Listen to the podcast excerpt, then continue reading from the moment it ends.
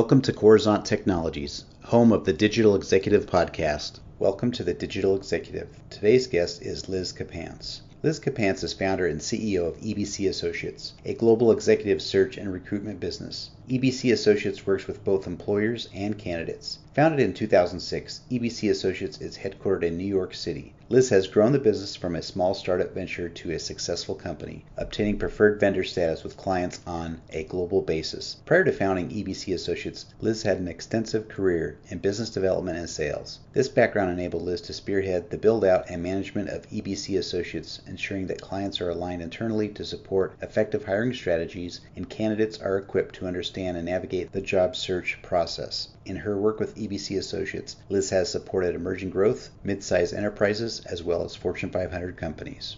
Well, good afternoon, Liz. Welcome to the show. Thank you. Great to be here. Awesome. Liz, and I, I, say this all the time, my readers are probably going crazy, but this is honestly the most favorite part of my day. And some days I get to do three podcasts in a day, just depending on how guests and their schedules work. So this is exciting. You're on the show. We've been connected for quite some time now, chatting back and forth. And one of the favorite things that stood out was every morning, I LinkedIn's my thing. I get up real early. I looked at my LinkedIn and I see your amazing posts. You got inspiring messages out there. And of course, you're just blowing it up. You've got a large following. And so I now I see why you're successful as an entrepreneur. But can you share maybe your secret sauce to your success?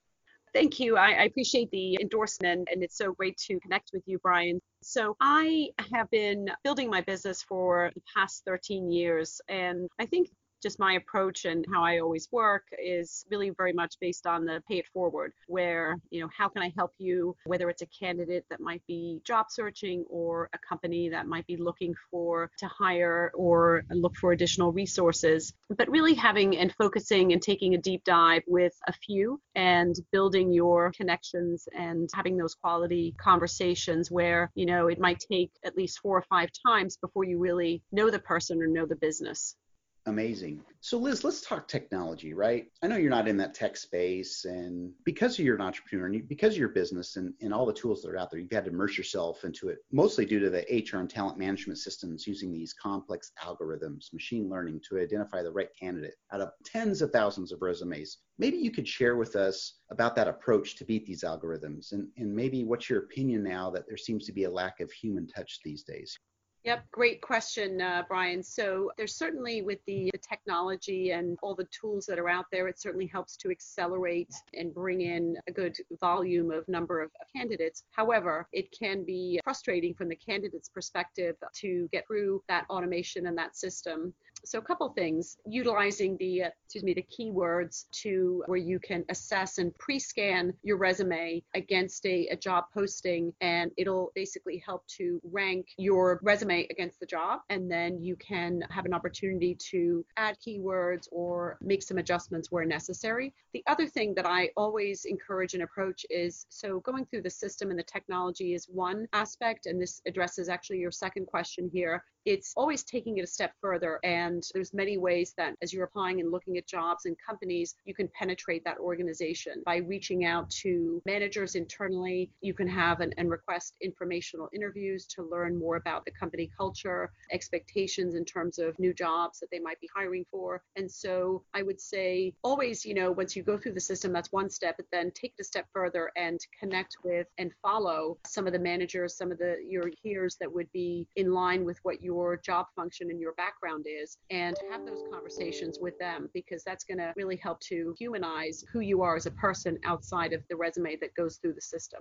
Great. I appreciate the insight on that. I think people are struggling today with these algorithms. And so having a tool to pre-scan your resume is obviously is going to be certainly helpful. But I also heard that going back to, again, that human touch, right? Reaching out to a manager or a contact within the company and, and try to get your resume at least on the top of the stack would be most helpful. So I appreciate you sharing that. So, Liz, in our current world, this pandemic, right? It's crazy, and you're in the the epicenter of it, right, in New York. Yes. What do you What do you have planned for the rest of this year as far as a new product or service? What did you have to do to shift?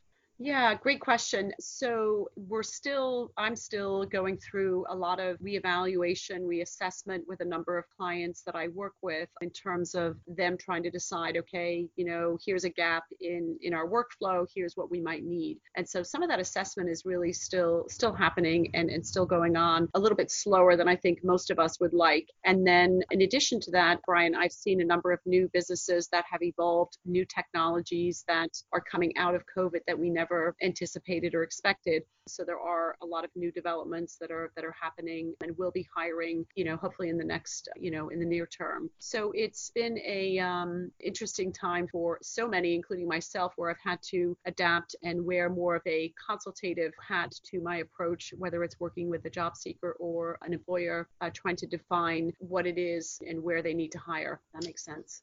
Yeah, absolutely. That's great. And it's just amazing talking to many guests on the show about they've had to radically change their mindset, their their business model to adapt to this new way of doing business. And it's been challenging for some and unfortunately some just haven't got out of it at this point, been a financial challenge. But I know we're all going to get through this together and we just need to continue to help each other out. So thanks for sharing that Liz, obviously this is the best part. We our readers want to learn more about you, right? Can you share something from your career experience that would be helpful for those looking either to grow their career or maybe to break into human talent management?